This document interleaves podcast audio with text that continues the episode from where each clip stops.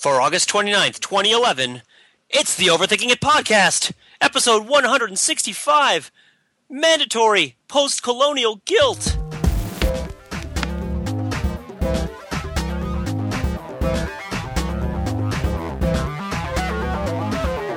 Welcome to the Overthinking It podcast, the podcast where we subject the popular culture to a level of scrutiny it probably doesn't deserve.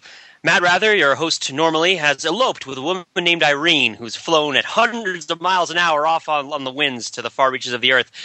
And I'm Peter Fenzel, here to take over and make sure that you guys get the overthinking that you need on this fine Monday. Well, Sunday for us and Monday for all of you.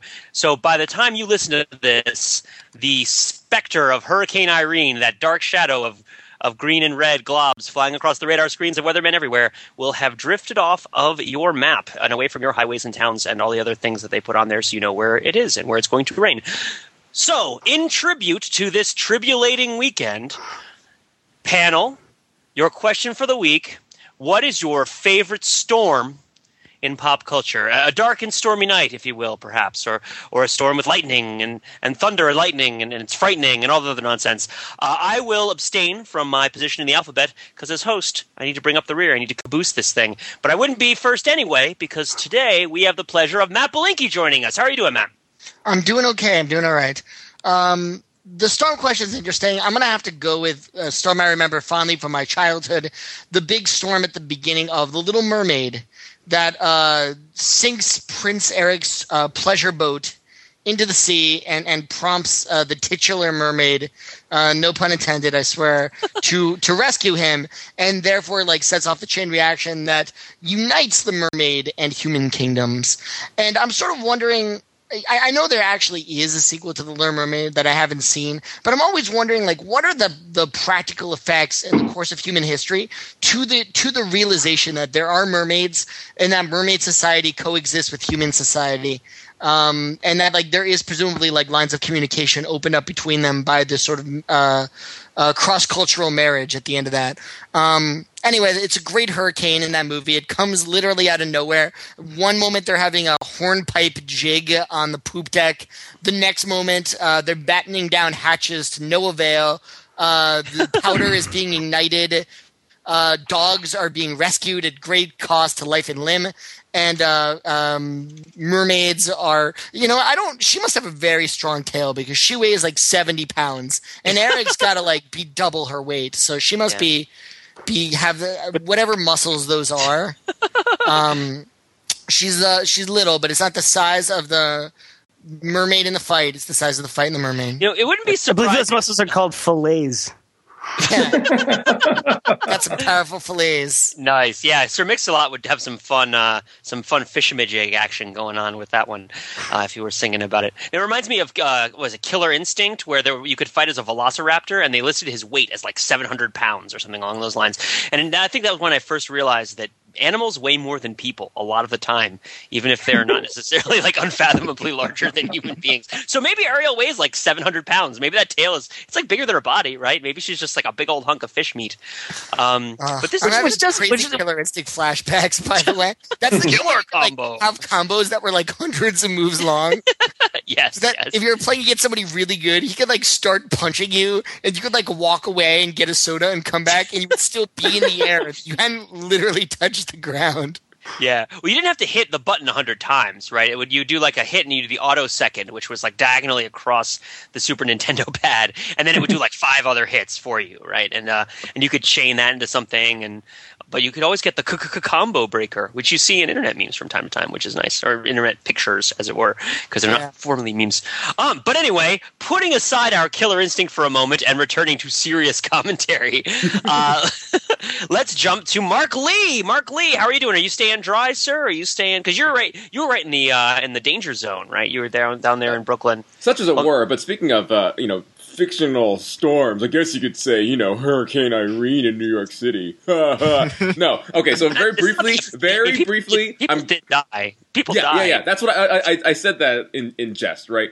I want okay. to very briefly, like, you know, hij- hijack this question and say, like, the people who were being snarky about the hurricane in New York City and being like, whatever, like, you know, overreact, you know, uh, all, all this stuff. Like that's not cool. You know, this is a very serious, life threatening situation, and uh, you know the all the actions taken by the authorities and whatnot were totally appropriate and saved lives for sure. And the you know the extent that lives were lost, that's very unfortunate, and regrettable. And the extent that they were saved, that's awesome.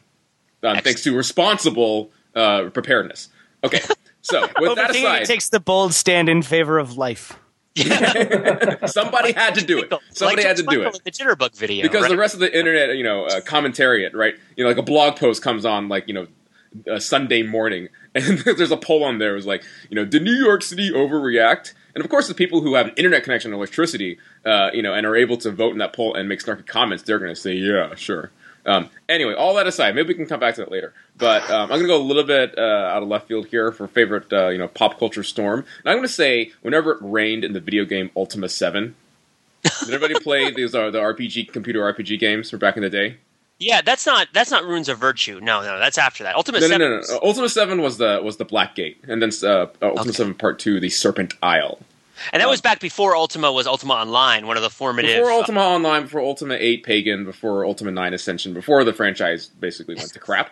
Um, back when the the genre was all about sort of you know solid RPG storytelling, and Mm-hmm. even beyond that, um, there's something like uh, there's a very excellent sort of uh, fine point there. If you think of the continuum of graphical representation from very iconic, right, with Mario and you know the the, the images on screen don't really look anything like real things, and all the way to the other end of the spectrum is representational, right, with our sort of modern 3D graphics, uh, you know, totally immersive. You know, let's try to look as photorealistic as possible.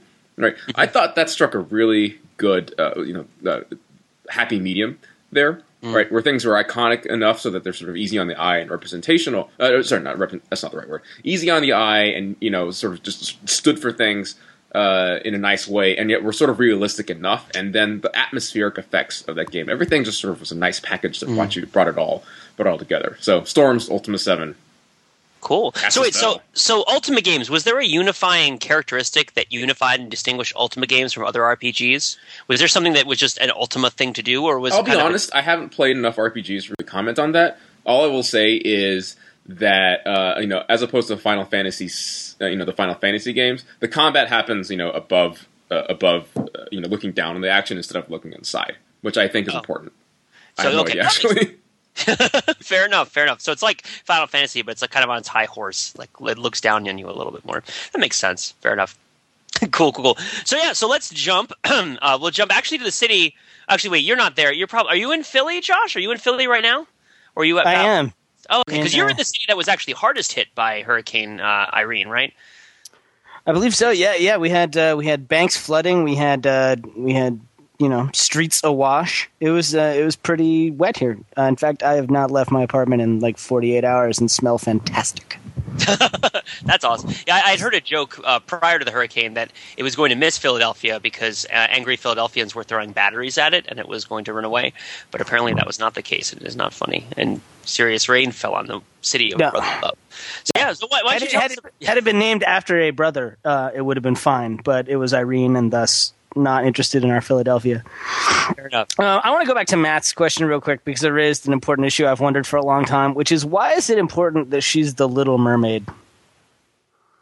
Oh, because there's why- a big mermaid? There's like a Well, bigger yes. mermaid. There's a Is there a big mermaid? Uh, it seems an interesting modifier in that, like, nothing. She's more like the impetuous mermaid.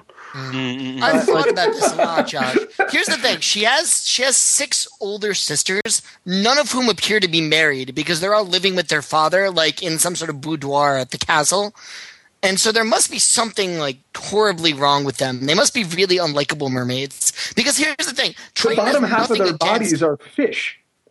right, but that's uh, you're you're being so homocentric right now.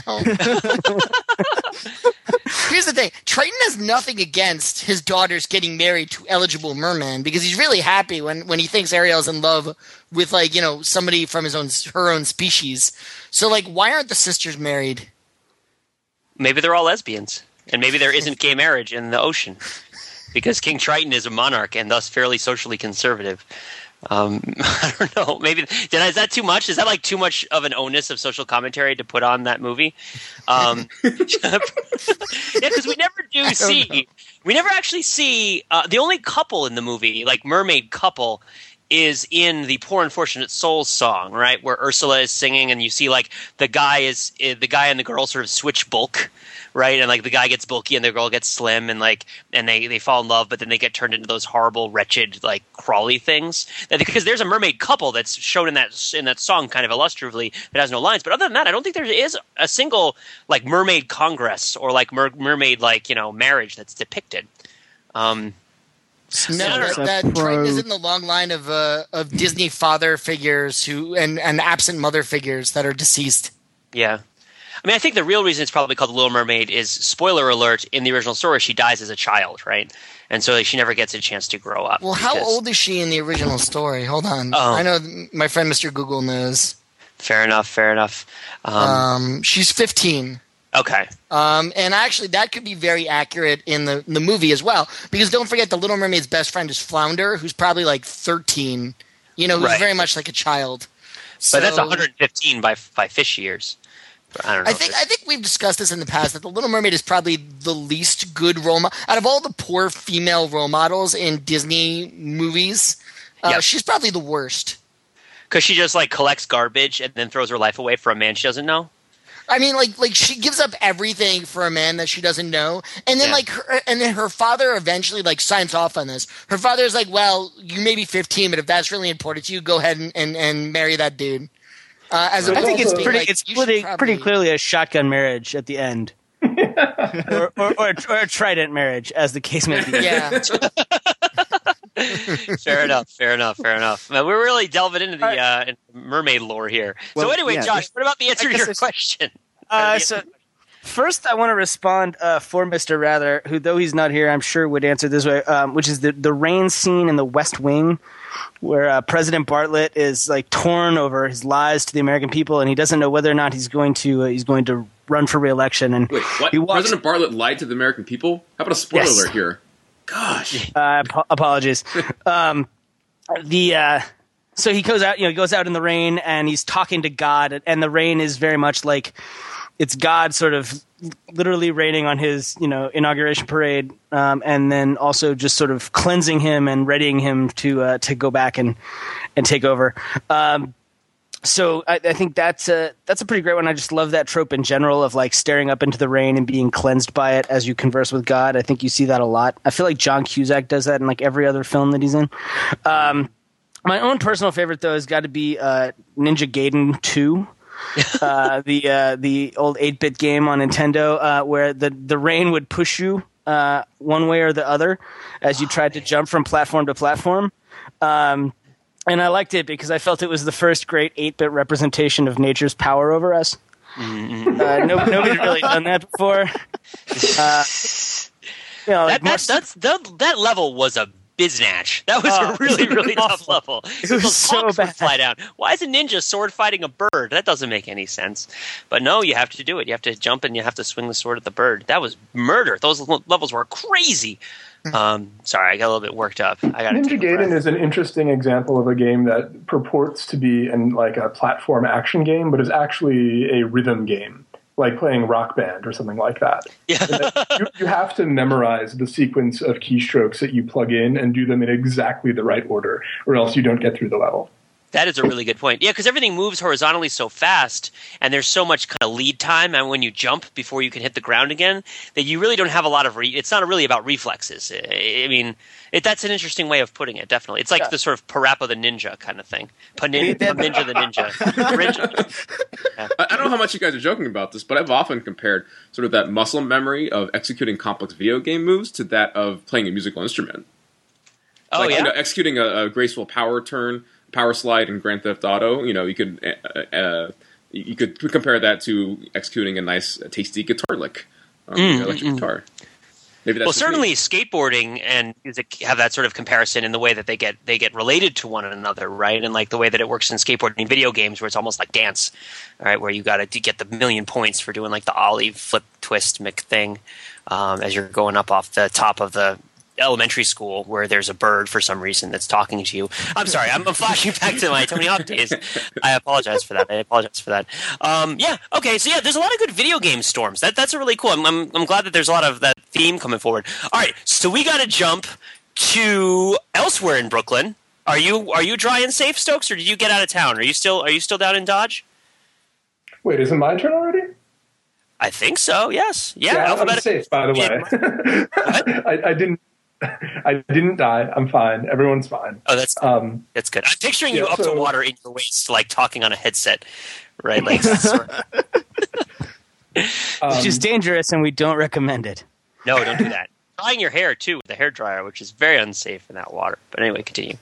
but I'm going to go ahead and um, take the elephant in the room, which my favorite storm is the the dark and stormy night where the rain fell in torrents, except at occasional intervals when it was checked by a violent gust of wind which swept the streets. For it is in London that our scene lies, rattling along the housetops and fiercely agitating the scanty flame of the lamps that struggled against the darkness.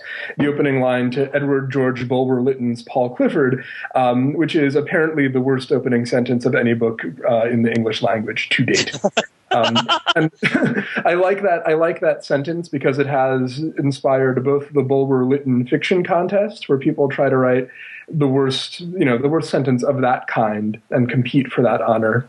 And what I think is actually funnier, if you can track it down, is the the Little Lytton fiction contest, which is like the same thing in uh, twenty words or less, or something like that. Um, Which they, they tend to be an awful lot funnier um, and you know go go find those on the internet. And i think the the key is to try to read them in a context where it would be really inappropriate for you to laugh out loud. So like read them at work when your boss is in the room and doesn't know that you're not uh, you, that, you, that you're not using the computer for work because then they will they will really make you uh, you know. Fired. which just So wait. so. Is that the sentence? Did you just say just so, like like Game of Thrones, Song of Ice and Fire style? I guess I did. I, Yeah. I say that I oh. said that Rudyard Kipling just so story style, but I Oh, don't know. I think we talked about that last week. So, is that the sentence from whence all dark and stormy night talk comes? That's where it comes from. Yeah, Oh, cool. And is that where the dark and stormy the drink comes from? Because it's delicious. probably indirectly. Sure. Mm, which is, and if you're underage, don't drink alcohol because uh, it's illegal, and we'd be liable potentially for anything that you did, and for no other reason. Uh, all right, so let's jump across the pond, which used to be a fairly nice meadow, but Hurricane Irene filled it with salt water, uh, to the United Kingdom, where our dear friend Tim is joining us. Tim, how are you doing? Tim Swan. Uh, I'm good. I'm good. I'm a bit, you know, sleepy. Um, I've managed to survive the much, much tinier trailing edge of rain that's been over us today. It's been a very strange weather day, but not anything devastating. Uh, so I'm contractually obliged to say that my favorite storm is something from the Star Wars Expanded Universe, mostly because I really want to write for them someday, and I'm hoping that if I keep on going on about them, someone will notice out there in the internet and ask me to give them a hand. Uh, so yes, um, but for, for the duration of the podcast, if there's someone you want to work for in the future, like feel free to plug anything that they did, and we'll just take note of it. I'll, Um, I'll out, I, yeah. I, oh, okay. Well, uh, the the NHS mental health services, they're great. They're really fantastic. I tell you what, they really just cannot be beat for that mental health goodness. Um, you, you heard it here first, folks. Probably, Uh, unless you're a patient at the NHS mental health facilities. Um, and I'd like to see the overlap. Sound off in the comments if you're in an NHS-related health mental health facility. Uh, tell us about the quality of care that you're receiving because I'm sure it's great. Awesome. anyway, go ahead. Uh, so you were talking about Star Wars and how it rains in space. I think. uh, well, yes, I, I, I'm picking, as uh, the Star Wars wiki uh, puts it, Force Storm brackets wormhole. And let me read a little from the uh, wiki, Wikia page because the prose is quite good. It could indeed compete in the Little Lytton contest. Force Storm was a volatile dark side force power capable of creating hyperspace wormholes that were able to displace objects across vast distances and tear apart the surfaces of entire planets. Um, yeah, they're storms that affect time and space and don't have any lightning or rain. Um, you know, you so- know what the thing about those four storms is that the Galactic Empire's FEMA, you know, never took the four storms particularly seriously, um, and, and the four storms wind up, you know, causing all sorts of damage. People don't get evacuated in time. It's a real shame about those four storms. Heck of a job, Dark Lord Brownie. Wouldn't that be Lord of Dark Brownie? I suppose. I don't- It I don't should have know been, should have been Grand Moff Brownie, actually. There you yeah, yeah. There we go. Those are the more kind of administrative positions, really, moffs and grand moffs. Yeah. Uh, yeah, I remember because we wrote about this in the Star Wars thing a little bit. How there's a lot of boring stuff that the Imperial government has to be expected to do. Like, does it have to do flood relief on like every planet? Is that because they took over all the jobs of the local magistrates, right? Like they got rid of the Senate, they got rid of the regional governors. Uh, does that mean if it rains really hard in some area of Tatooine and there's nothing to soak up the groundwater because everything is a desert and there's no trees, does that mean that they have to send like a, a ship out there, or do they constantly? Is it that people just keep coming to the Emperor, being like, "Emperor, like there's an unmitigated humanitarian disaster"? He's like, "Everything is transpiring according to my design." it's like, okay, sir, like we'll be we'll be going to Sebastian's to get some sandwiches. Uh, that's a sandwich shop. I'm not. I don't want to work there, but I want to get sandwiches from them. Uh, shop them out, plugging them. We're gonna have a lot of plugs. We're gonna have plugs at the end of the show too. Special plugs for special things, and not that kind. Get your head out of the gutter. Awesome. Oh. Uh, What? So, you went yeah. there. We weren't going there. You went there. Fair enough. It's been a long week. You know, the low pressure system is is playing with my internal monologue. Uh, so, so Tim, you're so you were you're of the opinion that um, storms that are kind of metaphorical or force based, like Protoss psionic storms in StarCraft, or force storms, or like anything that's sort of like like mind lasers in space, like crackling like lightning, like that should qualify as a as sort of a storm trope and, in fiction and relates to it in sort of a, a similar sort of way. Or what do you think? Is there a division there? Or I, I guess I guess I would call it space weather.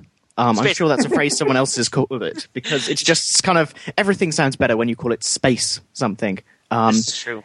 uh, un- unless, of course, you can get it to the double upgrade and call it Space Weather 2000. Oh man, 2000 is the best. Do you have that over in England? love I thought that was an, uh, uh, purely the you know uh, the exclusive property of of local news in the United States.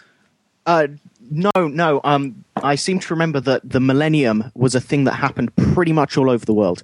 Um, so oh, yeah, also that's why- hype, right?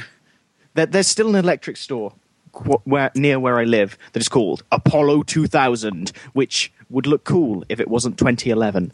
Um, but they do have low, low prices. So uh, Tim, I was actually in I was in the UK a couple of weeks ago and noticed that what seems to be the largest uh, cell phone outlet in your country is called, uh, or uh, this was in Scotland, obviously it was different, but uh, it, was, it was the Carphone Warehouse. Oh yeah, I was literally there the other day getting my phone fixed. It's ridiculous. No one really ever had a car phone in England. I mean, I'm sure a few business people did, but it wasn't a thing because, you know, we don't go on that long car journeys. You know, a journey of half an hour is quite a long car journey for us. So, um, we don't really have time to call people. But yeah, car phone warehouse. Terrible branding in a way, but they've stuck with it. Whereas so wait, no. are we are we as a podcast declaring war on Carphone Warehouse? Is that are we like we've got a new rival now? Is that what's Well, I was trying to get a job there, but I, fouled that up for everybody? Oh, geez, Louise! In this economy with this rain coming through, cool, cool, cool. All right, so I guess that leaves me, uh, and I'm going to say the storm scene from Forrest Gump, where Lieutenant Dan hauls himself up to the mast and like yells at God to like sink that, he, telling him he can't sink the ship and to bring it on because Lieutenant Dan is trying to cope with the harsh reality of not having died in Vietnam like all of his ancestors. Because I was um, last night when I came home and uh, it was still eerily calm, right? And the storm hadn't arrived yet. Someone should make that into some sort of trope. I remember like going on doing that sort of. Do you guys zombie YouTube? Like you just go on YouTube and you search for stuff without really thinking of what you're searching for, and it's sort of like this Joycean free association of videos placed before your eyes. And one video I found myself watching two or three times is like Lieutenant Dan yelling at the rain um, which is I think a great scene. Uh, maybe not from a narrative, like emotional relationship based standpoint, but the the way that it's shot and the way that it communicates the storm is pretty cool. And and uh, the way that Forrest Gump says that, and then God showed up, is uh, kind of fitting for the level of seriousness that the movie has for its subject matter. It's like, okay, and here's Kennedy, and here's LBJ, and here's here's God, and, and all this other stuff that's in the movie based on. Although I guess God is, you know, they didn't use as much CGI. I'm not sure how much CGI they used, but that's the storm that destroys all of the ships except for Forrest Gump's ship, so that Bubba Gump shrimp corners the shrimp market, right? And it's uh, wasn't that actually like the first use of CGI to like get rid of Lieutenant Dan's legs? Wasn't that like a huge deal? I remember it being a huge deal. Although Forrest Gump is pretty far along. Uh, I mean, there's going to be a lot of arguments about what the first use of CGI is, but um, you know, Forrest Gump is. Um, I'm, I'm, I think it might even be post Jurassic Park, because Forrest Gump is 1994, and then Jurassic Park is 1993. So yeah, so it's it's not the first, but it definitely was a big deal. And I think Forrest Gump, the way that CGI is used now, Forrest Gump is probably a lot closer to kind of showing us the future of CGI than Jurassic Park was. Well, let's put it this way: it was yeah. a notable use of one of the very first uses of subtractive CGI rather than additive. Right? Ah. Rather than putting a dinosaur or a liquid metal Terminator into a movie, uh, CGI Right. in this case is used to take something away. In this case, Gary Sinise's legs. yeah, no. Well, one thing you don't actually know is that in in uh, in Prince of Tides, which came out in 1991, there was actually a dinosaur in most of the shots, and they had to edit it out. It wouldn't leave the set. It was really awkward. and, uh, Barbra Streisand was say- it was brought, drawn to the sound of Barbra Streisand's voice, and Nick Nolte just kept yelling at it and being like, "You get out of here!" But that just goaded it on, and they would keep fighting. Um, the dinosaur generally got the worst of it. But no, no, no. I've always felt that Lieutenant Dan scene would have been far better if he was up there on the mast yelling at LBJ. Sneak this boat, Johnson. Or Robert McNamara, perhaps Yeah, defense secretary back then. Is that how you pronounce it? Is it McNamara or is I thought it was McNamara? McNamara. Magna, whatever. From Uh, now so I, have, I have one more about fictional pop, uh, fictional storm uh, that I want to bring up. Unless we forget the final countdown, the movie from 1980, where the aircraft carrier goes back in time and has the opportunity to refight Pearl Harbor or prevent the Japanese from bombing Pearl Harbor. It's fantastic stuff, but the best part about the storm is that it brings together on screen Kirk Douglas and Martin Sheen, two of the best chins ever in Hollywood. Thanks, Storm. Nice, nice. They should remake it with Bruce Campbell. Oh, Hey, there's a, what is the name of the movie with? Oh gosh, is it Morgan Freeman and Christian Slater where it rains all the time? I don't remember. Oh gosh. Oh, is that uh, was it not? Uh, see, I wanted You know- to say like uh, like is it hard rain? Yeah, is that Hard Rain? Because yeah. I want to say man. heavy rain, but that's the video game. That's really, Yeah, yeah, really yeah. dark and moody. No, no, it's, Um, it's, a, it's a movie with yeah with uh, with Morgan Freeman and Christian Slater, Hard Rain, and Randy Quaid and Minnie Driver and Ed Asner are in it.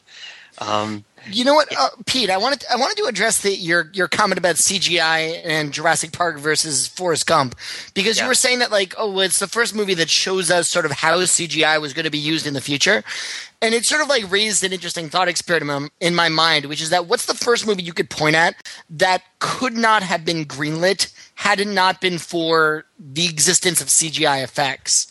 Because here's the thing, like Terminator 2, you could imagine making Terminator 2 with practical effects. Maybe the nature of the T1000 is a little different, but like the plot can basically be the same. Um, Right. Sort of the same thing. I mean, like eh, eh, now, uh, Forrest Gump. I would say you could imagine doing it without.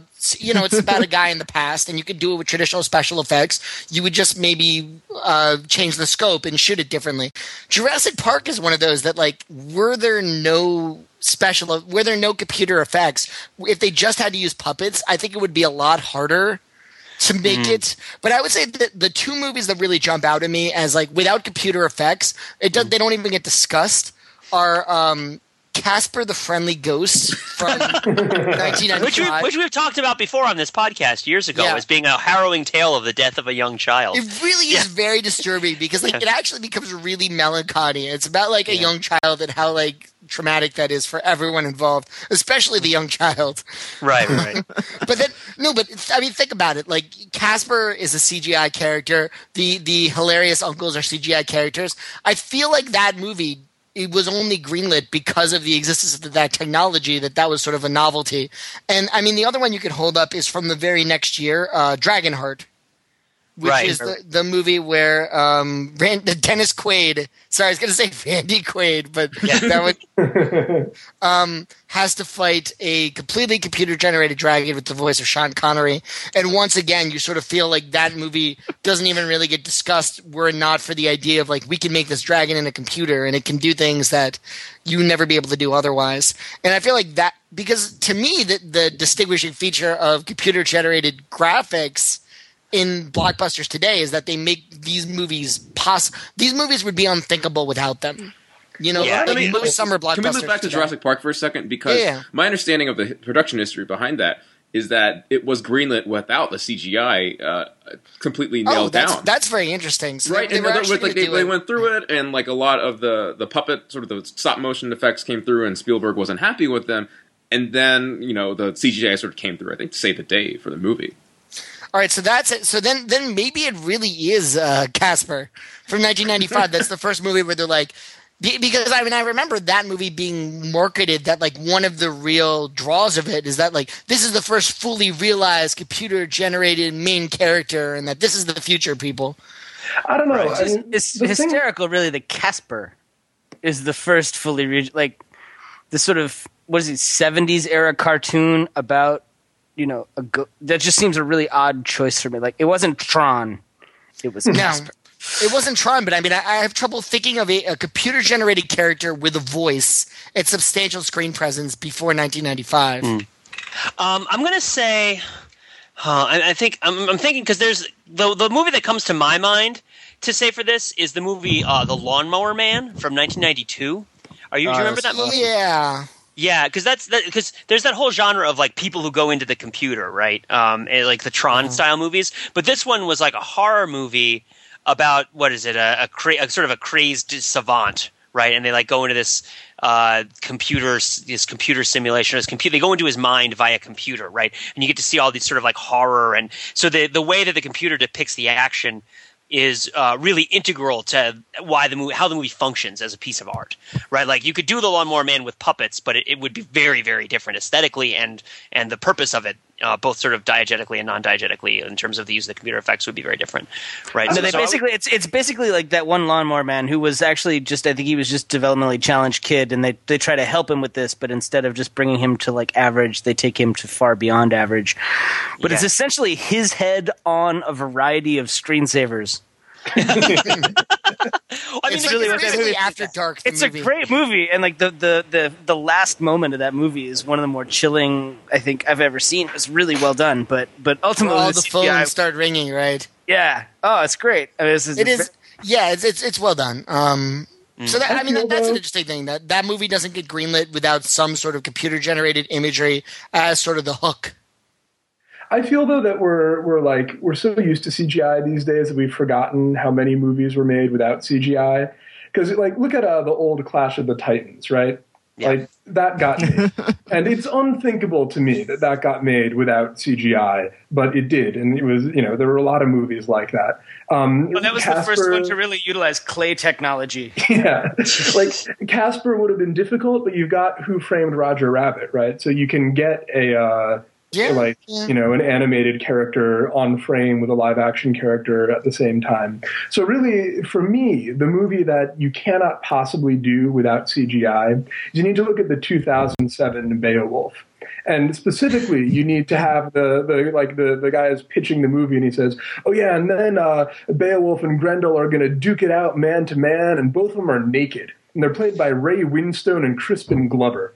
And that to me, without the CGI, that does not get made. fair enough, fair enough. I was going to say this movie I saw from 1983, which had some very, very crude uh, special effects, starring Raul Julia, called "Overdrawn at the Memory Bank." Uh, couldn't have been made, but then again, like it probably didn't need to be made at the first place. Uh, he just he does a bunch of really crude uh, impersonations of various characters through a computer, and you see that sort of like wireframe flying off in the distance as things are zooming forward and backward. But yeah, I know, I hear what you mean. Uh, Sky Captain in the World of Tomorrow, I think, is a is a benchmark in that kind of movie where it's like we are going to acknowledge that we are making computer generated worlds here, and this is how it is going to happen, um, and we don't care anymore. Like we just we're you know we're going five blades. Like well, forget about it, people. Let, let's, let's uh, so yeah, yeah, yeah. But that is an interesting question. I want to hear if the readers have anything to add to that because I'm sure that you can. And also, what qualifies as a computer effect, I think, is imp- is a important, not important distinction, but a distinction we could spend a great deal of time talking about if we wanted to. Um, Cool. Well, speaking of uh, looking back and, and retroness and things that we used to watch, um, today is the Video Music Awards. And so, uh, Jordan, I wanted to check in with you. What's going on at the Video Music Awards? Are you watching the Video Music Awards right now? No, did I say I was in the? in No, the no, no, you didn't. I, I just wanted to reinforce that we're not reporting live from the Video Music Awards at all, and in fact, are not watching them. Um, because but they're on tonight. They're on tonight right now. Um, sometimes we do the whole thing where it's like, oh, we've got John Parrish live at the Video Music Awards, and he reports to us, right? He like he Oh, like yeah, reads from a, a live blog, and uh, and we, he makes a bunch of noise. But John unfortunately can't join us because his power is out because of Hurricane Irene. And the rest of Um, us don't care enough about the Video Music Awards to pretend to be reporting from there, I guess. Well, Well, we also well, have this podcast to do, but yeah. Oh, go ahead. I, I, I do care about them, but I care about my loyalty to Maroon 5's Adam Levine a lot more. And he said not to watch them, and I obey his every whim. Wait, explain that. Explain that a little bit. What is that? Well, uh, unpack that for us. I, I, I um because I, I'm so cool. I actually made sure I checked some pop culture news before I came on about you know 12 hours ago or something, and Ooh, it look was at like his homework. Ooh, homework. yes, yes. Apparently, in this in this dynamic, I'm counting as the teacher's pet, which cannot be, you know, like a good thing. But um, especially as the teacher's away. But um, yeah, he Adam Levine of Maroon Five, and apparently of a judge on The Voice, which is some reality TV show uh, with singing, because you know X Factor or whatever you guys still have, American Idol is just not enough. Uh, singing and judging, mostly judging. Um, but that he revealed the shocking breaking news that MTV is not about music anymore, and that the VMAs are the one day a year that MTV pretends it still cares about music, which was breaking news around about 2001, I think. But uh, he sent a scathing indictment of uh, of them. Um, so I don't even know, you know, who, who's nominated, who's expected to win, if there's going to be any uh, shocking meme creation. Because to be honest, that's what the VMAs are good for, isn't it? Meme creation. Honestly, that's what the most of the American economy is good for these days: meme creation. It's true. Yeah, if only there was a way to monetize it. You know, every time someone on 4chan said, it's a trap, that, uh, you know, George Lucas got two cents or something. They're Here's what you it. do: you skim off the top ten percent of all of the memes, right? And then you. Uh, Well, this is what you do. You start a website like MemeBase, which lets people customize their memes, and and you put an image creator on it, and then you put a whole bunch of um, advertisements on it. Right, like that's what Cheeseburger did too. Right, it's like you create a place where people engage with that kind of content, where they can create that kind of content, where they can post that kind of content, and then you uh, you make money through various clicking and advertising type stuff. Right, that's how you profit off of that. Um, but anyway, If I only don't. Wrather had heard this conversation, we could be rich. Rich. Yeah. well, somebody asked me at a party a couple weeks ago, "Hey, why don't you guys monetize overthinking it?" And and I I kind of hate that word. Right, I hate mon- not because it means selling out, because it makes it sound like it's so easy to make money off of something. It's it's like it, it smacks of that whole like, oh, I don't want to go to the gym because I don't want to have huge muscles, right? It's like, oh, don't worry, like with that attitude, it's not going to be a problem because it's going to take a lot of work. Um, it's like, well, yeah, I mean, we, and I sort of said, I mean, before I might have said, oh no, we, we're focusing on the articles, we're focusing on the content, we don't want to get distracted by money. But I'm like, well, we have advertising, we sell merchandise, like we sell commentaries, right? Like we, we've done live events, which we could potentially make money off of in the future if we got a piece of the gate at one of our events or something along those lines. So it's like we've got all these streams of revenue. It's just that none of them are making us independently wealthy, which is, you know, fine and all that. That's, that's okay. I mean, it'd be better if it did, but you know, not at, not at some horrible cost. But I'm just saying, like, you know, monetize this, monetize that. Uh, it comes from this kind of weird place where going from zero to 60 seems to be assumed, right? Is, am I the only one who thinks of it that way? Um, yes, I am, apparently. Cool. so, so I had this question for you guys about the VMAs, um, because it seems to be, so I remember my, my first experience with the VMAs was when I was in middle school, and, uh, and, and this is not, a, this is something we can talk about our history with the Video Music Awards. Um, some, I didn't know anything about popular music. Uh, I li- listened to a lot of Beach Boys and James Taylor and Carly Simon and, and Raffi and all that other stuff. And I was in, in middle school and I, and I asked my friends, oh, I want to get up to speed on music, but there's just so much out there. I don't know what to what to do. And they're like, watch the Video Music Awards. This was like 1993 or something. Uh, watch the Video Music Awards. You'll learn everything that you need to know about what's popular in music right now. And, what occurred to me today, thinking about this, was that the Video Music Awards used to be something where MTV got a lot of energy from the music industry and a lot of content from the music industry, and sort of like did this piece that was kind of in service to the music industry. Like the exchange was that way. Whereas nowadays, it seems like the VMAs, the power dynamic has shifted a lot, right? And the music industry is like pulling energy from MTV, right? And is like pulling imagery from the celebrity and kind of like driving the stuff. It's not like MTV is profiting off of the popularity of Lil Wayne so much as like Lil Wayne is entirely dependent upon media engagement to sell any records at all, right? Um, I mean, I don't know. Does anybody have any thoughts either about the history of the VMAs or like sort of the way that from time to time it's like I never watched them. I don't watch them right now. I'll probably watch them the next week. But um I mean, to put it in context, the biggest winner in the first VMAs was Herbie Hancock, and the Cars won one Video of the Year, right? So it's like it's a little bit different, and that's back in 1984. So it's a little bit different. These were there weren't these sort of like video made personalities that um, interface in that way with the audience. Well, let me let me ask a question. I, I know very little about the Video Music Award, so this is uh, it's always fun when you have to preface your comments by pointing out you know nothing about what you're going to talk about. Uh, here's the deal. In- Back in the days when the Video Music Awards started, everyone used to get their exposure to uh, music videos through MTV, which used to sort of show them a lot of the time. I think this is an important thing to remind people. And so as a result, everybody is sort of exposed to the big music videos that like if you were watching music videos, you didn't have you couldn't uh pick what music videos you would see and what music videos you would not see. I think I, I think of uh, uh Beavis music videos that are on between the one they uh, want to watch, uh, which they make fun of and and, uh, and boo. Um, but I guess my point is that nowadays, when people want to watch music videos, they go to YouTube. That that is really what where music videos are made for, and where their result. People watch the music videos that they and um, don't. I guess they don't have to watch the ones where they, they don't like the bands. They don't hear cool things about the videos themselves. So I wonder if this sort of means that like, does the audience have like a critical mass of um, of knowledge about the music video universe out there? Um,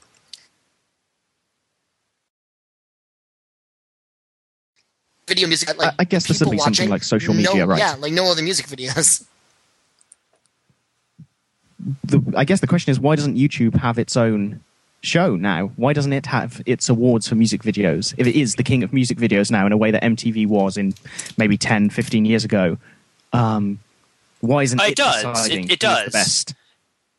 Yeah, Oh, no, it? no. I mean, yeah, it does. It, it has the YouTube awards, but they're more focused on YouTube content and less on like music video content, right? They're on like Smosh and like Lisa Nova and stuff like that. But I mean, you could totally see a spin-off like how MTV went from having the Video Music Awards to having like the the movie awards, right? Have YouTube jump to the music video awards. That's a good point. That's a good idea. Um, maybe we should. Although, I mean, um, would it be ba- based on your maybe likes rating, you know, likes versus dislikes rating, and so you'd get worst of the year by being Rebecca Black and a concerted combination of trolls and bullies have raised your dislike rating to however high it actually is now. Uh, Did you hear she's having to be homeschooled? I thought that was sad.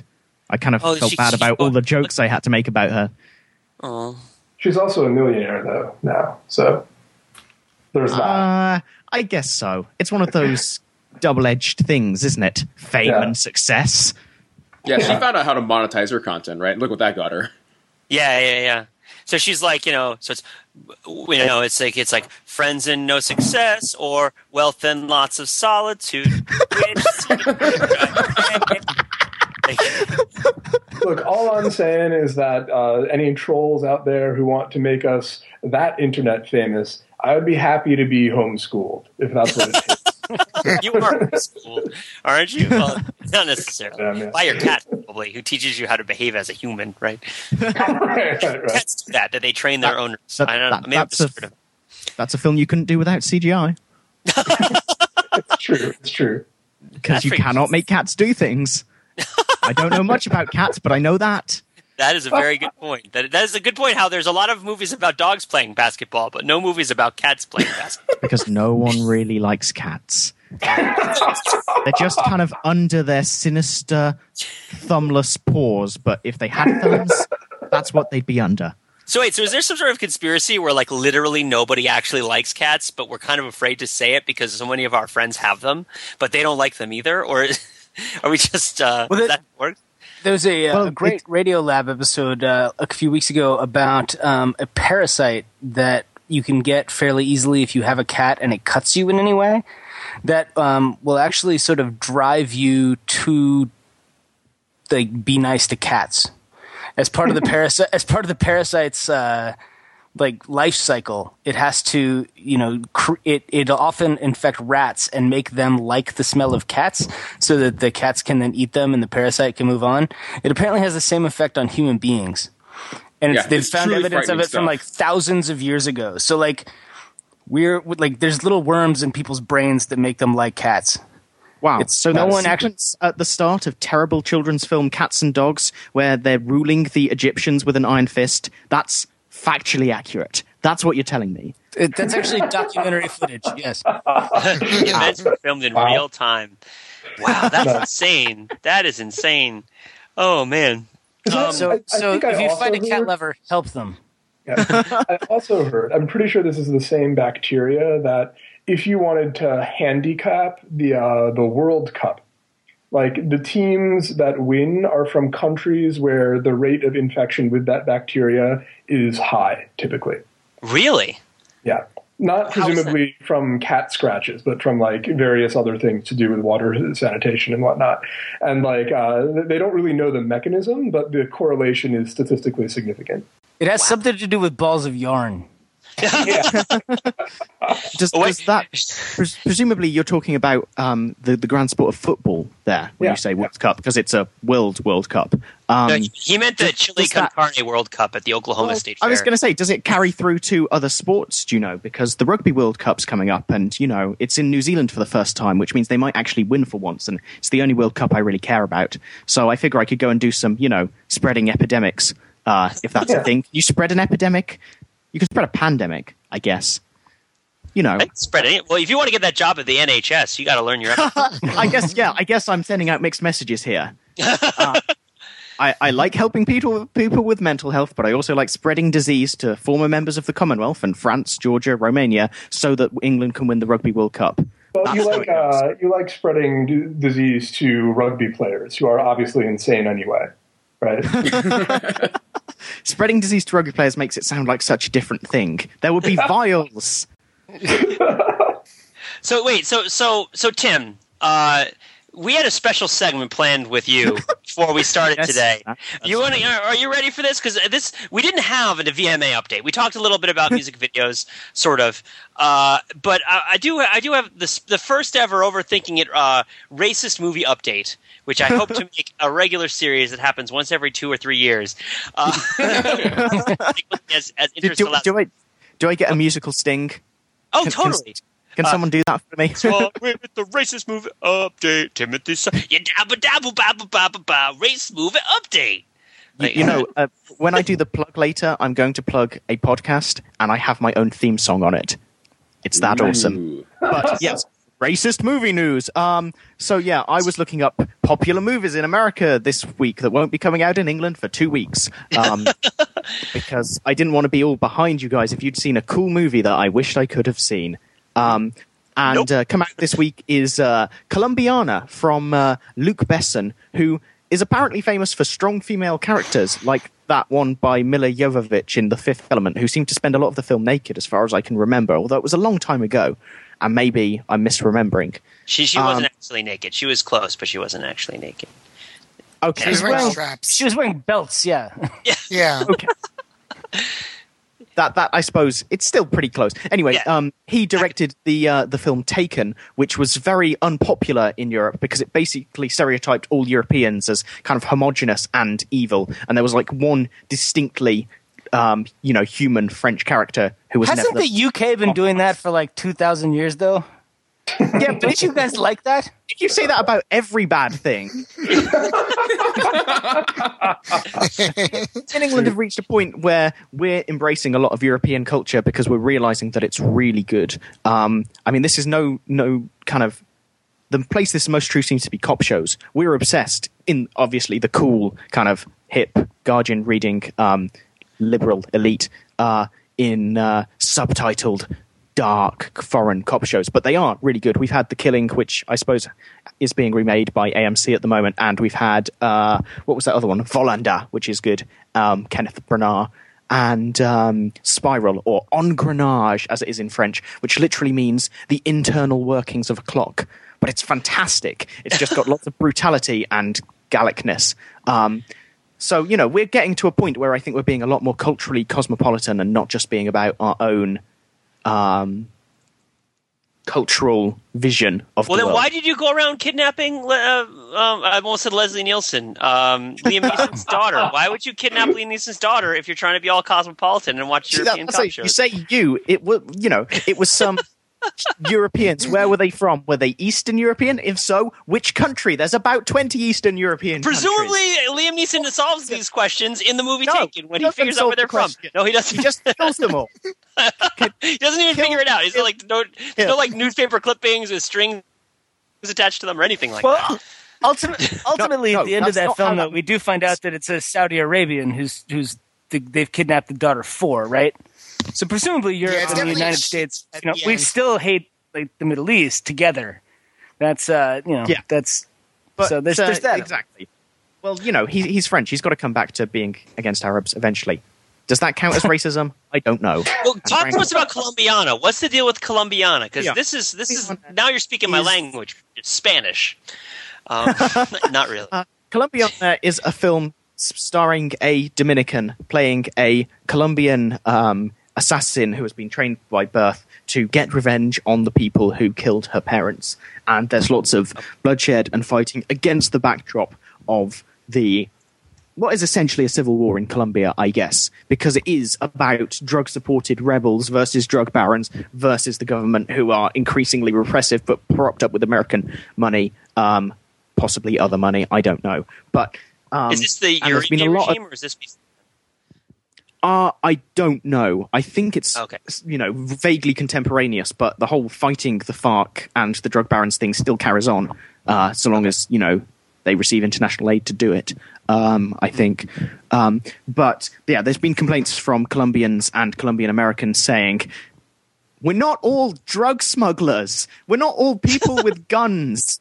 Mexico is a lot worse than us now. Um, maybe not that, but you know they are kind of being a bit fed up with the fact that the first big film about Colombia to hit American cinemas in a long time is not some sensitive treatment of the way, you know, the Colombian American experience, or the fact that there are these troubles in Colombia and they're serious business. Um, but instead, it's just like, you know, she's a probably sexualized action hero played by Zoe Saldana, who is, um, what do you call it? Um, Oh yeah, she's from the Dominican Republic, and people have issues with that. I always get really confused as to what is the right line on that because I always feel that someone, if they are playing a character of certain nationality or ethnicity, should absolutely be that. So, uh, for example, in Well, let's let's toss that King around to the panel. What, Oh what, yeah, what does the rest of the panel think about that? Yeah, toss that question to the panel because I mean, should a Dominican be allowed to play Colombiana? Right? Is that too I far? mean, it's- too close? it's Should there be some sort of She's policing not- board? Nobody's claiming it's a documentary, right?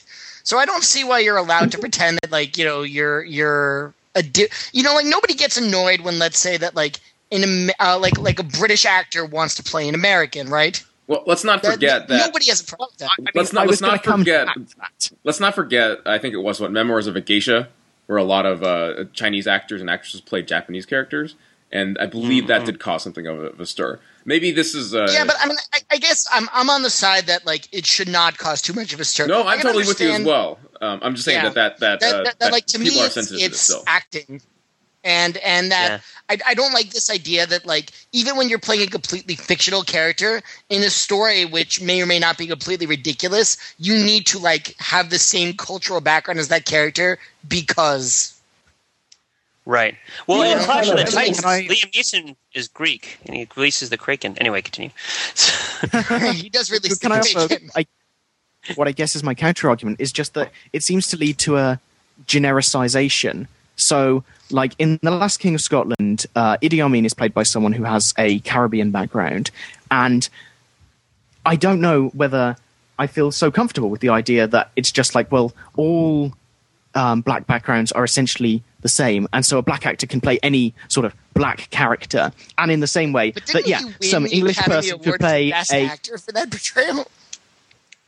I know, I know. This is the You thing. that- It's just instinctually uncomfortable for me, and maybe I'm just you know getting that post-colonial guilt thing on, which I have to mention at least once an episode. But it just India. We'll make Tim uncomfortable. But- India. I mean- India. but for example, um, in the case of, I guess, what would you call it, Latin America, the Hispanic part of America is a really culturally diverse place. Apparently, I've learnt by watching, you know, Dexter or whatever, because that's how I learn things about, you know, that part of the world. But um, What a great and I window think on Latin that- America. Definitely. yes, all Venezuelan Let me actually Americans like a- some weird voodoo stuff. but that um, I guess that, and yet there's a, perhaps an assumption, and I'm sure I read this in an article somewhere, um, that Latin American or Hispanic American is some kind of unifying thing, when really you've got, you know, Cuban Americans and Venezuelan Americans and Mexican Americans and Spanish Americans, and those are all different things that happen to be united by a common language. Um, And that it's wrong to that- assume that they're all this homogenous group who vote the same and think the same and who kind of look the same. Well, I think that that's definitely an issue and something that that I've actually spent a lot of time working on and thinking about. You you do sort of there are these different cultures, but if you look back hundred years, like the Irish Americans versus the English Americans was was very much a thing. Um, so I think it's it's in a sense almost um, hoped that at least within the United States of America, like at some point everybody just becomes an American. So I, I don't know that. I think you do need to respect the fact that there are differences. I'm not sure that who you choose to act them out is necessarily the uh, you know the most important way to recognize that. But I do I do kind of see it as almost a hopeful thing um, that at some point that will matter less, and that everybody will just sort Okay. of be getting along in a you know Yeah. Yeah. Yeah, you know yeah. Like- I, I- I was trying to come up with sort of thought experiments as to rules where the where the ethnicity of the actor matters and rules where it doesn't. Uh, think about James Bond. It, it would be unthinkable to cast an American as James Bond, even if the American had a perfectly fine British accent. You know, the same way that British we- actors play American all the times, and nobody realizes that they're not we- American. We had no problem Right. casting an Irish actor. Pierce Brosnan is fully Irish. He's not British. Um, That's, Sean that's a Connery good is point. Oh well, yeah, but the we own Scotland, is, is so less clear than you would imagine over here. yeah. But it is like I think being Irish is not as far removed as being American, but it is still another nation with the different kind of cultural background who again Yeah. used to belong to us and then decided that it wasn't such fun. Um, But then, I mean, here's another one that uh, I- am gonna get into uh, Scottish Mel Gibson is not in fact Scottish, right? No. Yeah. that- I- here- here's the thing. I, th- I I bet if we go back to when that movie was being made or right when it was released, there were a bunch of people complaining that like, gee, this is the the Scottish, you know, the, the greatest Scottish folk hero of all. It's kind of weird that it's being played Oh, by an yeah. Australian. But of course, the movie was so good and he was so good in the role that it's really hard to argue that like. You know, oh, we should have waited for Gerard Butler to be born and then cast him. so much. Scottish people do have a problem with that. Oh, by the way, I do want Um, to compliment so you guys. I Your don't know. I mean, I Scottish accent guess- last week good. Oh, thank you. Oh. That's what- least, All right. so, uh, hello. sorry, I, I was going to say I'm a quarter Scottish, so I can give it a quarter seal of approval. But Blinky was Well, then we'll give on you a quarter of your freedom. They can take a quarter. we picked him up at a lives. Carphone Warehouse. we were after the podcast. We were. Hello? Blinky just dropped out there. Rest of you guys there? Yeah. myself? Yeah, d- Bl- Blinky, can you just and yeah, can you, myself. yeah, can you just repeat yourself what you were saying before? Oh no, no! I was just, I was just saying that uh, we were talking after the podcast was over about how we would translate all the lyrics, and to see, I wanted to call it the fresh thing of Bel Air. because, That's brilliant. or even, I mean, I guess the closest to The, Bel Air you could get the, is uh, like Bonnie Glasgow. Prince of Bel Air. the Bunny Ooh, Prince. I of- Nice, Nice. nice, That's nice. a different to me. All right. So Oh, we're oh, oh, we're oh, oh. let me. Are we still uh, are we still on this subject? Because I think we need to move on. Uh, we got only a little bit of listener feedback this week, but I do want to hit it because it is important for us to engage with our audience and tell them how awesome we think they are, so that they will continue to listen to us. Because you know, I- compliments and and that sort of deal. It makes it makes the world go round. It lubricates the wheels of information technology and social media and all that other nonsense and good stuff. It's the Um, golden rule of podcasting. exactly.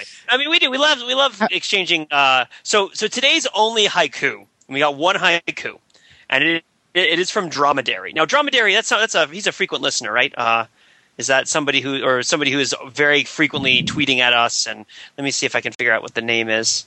Oh, I, you know, I probably don't. I don't know exactly who it is necessarily, but they're definitely a very engaged listener to the podcast, and uh, I think they're pretty awesome. So here's their their haiku, which is from the movie Submarine, which came out. Ooh, uh, yeah, Submarine. It's about uh, what is it? About a 15 year old who's trying to save his parents' marriage. It's sort of like it seems like a artsier Parent Trap, but not with twins. I don't know. It's a prequel to Battleship. Does he steal nuclear submarine? It's, um, it's directed by Richard Ayoade, who um, I don't know if you guys do. You get the you guys get the IT crowd uh, from the makers of Father Ted. He plays a character in that. He's a British uh, actor and comedian. He used to be John Oliver of the Daily Show's comedy partner when they were at Cambridge. Oh, marvelous! Awesome. So Um, sorry, I'm not say going the to get much haiku. out of this That's just a bit of background. I'll say the haiku. All right, I'm going to say the haiku. I'm going to say the haiku. Domesticity. An underwater phoenix burns brightly in Wales. So there you go. That's submarine for you. I don't get it. Uh, I mean, I, I understand it probably describes the movie that happened, uh, and it apparently is Welsh, which Yeah, I I suppose so. uh, I wouldn't have expected because there are no Yes, Y's. I thought it was Wales. Chip- chip- I thought it was Wales with a WH, which I think makes it better. Arr. Yeah, I thought we were talking about Um, like an old whale oil salesman or something. Awesome. All right. So, um, So as you before, can before see- we uh, go ahead, Jordan. Uh, no, I mean, never mind. It was, it was stupid. I, was- I was going to make a joke about how uh, Americans can't di differentiate between whales, the place, and whales, the the the not fish but mammal. Um, and this is why, like, you need to have um, like Welsh characters played not by Shamu, but by Welsh actors. Um, So, how, how is the joke going to go? Uh, Christian Bale has been cast in the new version of Free Willy, I guess. Fair enough. It's like you have to know that Christian Bale it's is like, Welsh to know that, which is, you know, It's the it's it's, it's fact, really. Willy Begins. I'd pay to see Willy- Willy Begins. I like it. Killer whale. That's the sequel. Well, I right? just I just want to see um, I want to see like footage of a whale going around in a tank and hear the audio of you know whale songs like "Oh, oh," and have, have like I- the I'm- caption come up. I- I- I'm done with you professionally. I don't often get the chance to do this, but there is a little minor biological well actually in there. Uh, Free Willy isn't actually a whale. He is a dolphin. They're called killer whale. Killer whale is an whales, orca, rather than right? the fact that they are whales who are killers. Yeah, orca, which is the largest of the dolphins. So dolphins aren't Yeah. whales. I thought dolphins were whales. Not Is that not the case? No, Interesting. They're both part All of right. the So, okay. cetacean something. I'm I'm not a biologist. Yeah. I- Yeah. Yeah, yeah, the tooth, the tooth whales. The yeah, yeah, yeah. Um, okay, so I hate to do this, but I'm going to take a minute to plug something Plug away. because I feel like the people listen to this podcast. Yeah, what's up? I said plug away. Plug away. Excellent.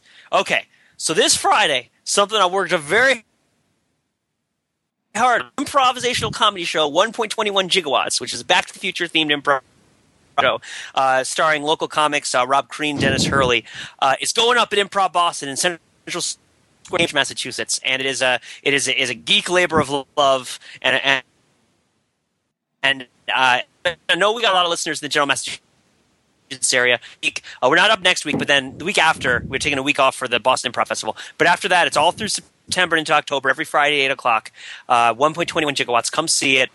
Uh, it's going to be a great time, and um, and I will uh, I'll shout I'll shout you out uh, if you come see the show and, and shake my hand. I can shout you out on the podcast or in the show comments, uh, or maybe in a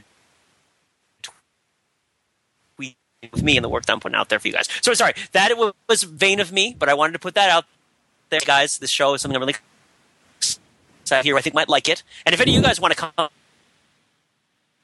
Um, I can see what I can do about getting you a ticket for full price, which um, is my only option because I don't get any comps. Cool. So, uh, but yeah, does anybody Okay, else have any other plugs? I want to open this up to plugs from everybody and plugs across the board. Okay, places you want to work for. Uh, uh, hit hit me, hit me with your best shot. Nobody. Oh, okay. No one is jumping in, so Nope. I will Okay, jump that was in. your cue, Tim. I Go will. for I'd like to say hello to all our friends, I've got it. national security agents listening to the podcast. Uh, you know, Oh, I love it may not NSA. seem that we're good at keeping secrets. I totally What didn't was, make uh, them what villains in my pro- book. Oh, see, look at that! You're Um, not villains, so you should hire us. Sorry.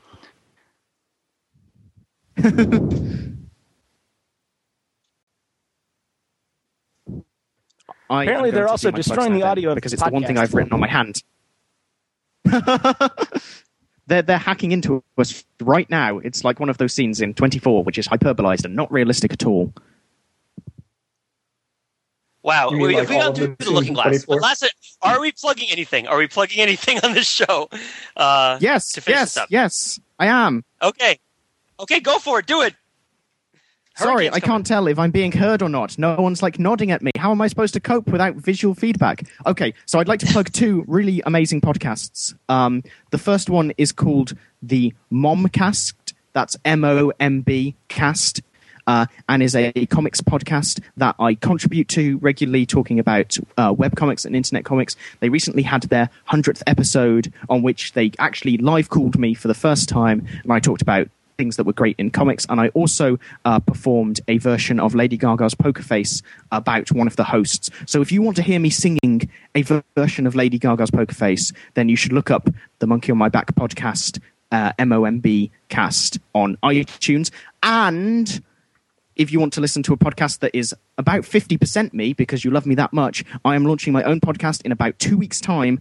It's called Psycomedia. That's spelt as in psychology, comedy, media. P S Y C O M E D I A. You can find the first little intro thing on iTunes and subscribe there, uh, or you can go to psycomedia.wordpress.com. Basically, psychology is crazy, and that's funny and that's ironic. They have loads of experiments that are downright insane. And me and one of my buddies from university are going to talk about that and point out some of the crazy stuff that goes on. Some of our crazy professors from college who did weird experiments or weird other things in their life. So we're probably going to get into trouble for uh, libel or slander. Um, so if you want to listen to that before we get taken off the air by the UK's strict libel laws, then subscribe on iTunes. Awesome. Excellent. Thank you. All right. Thank you. So, barring any other plugs, I'm going to take this one last big plug and shove it into the end of this podcast so that we can make sure it doesn't flood when the waters of Irene come back to swamp us all and and uh, and whatnot. Um, no, I think her, Irene's gone. Right, we have no more hurricane to worry about. All we have to do now is go forward into the world that'll be sunny, rain-free, hurricane-free, and perhaps uh, you can. Uh, spend some of that time in this post-hurricane world on www.overthinkingit.com, which is a website that subjects the popular culture to a level of scrutiny it Probably doesn't deserve. Sorry, folks. I blame any audio quality problems on the weather, the hurricane. You know that thing that Oh, happened. Hey, someone sent me a joke to tell. They said, "Oh, the Americans are going to be talking about the weather. It's a perfect one for a British person to be on because that's the only thing we do." other than subjugate India. Mega burn.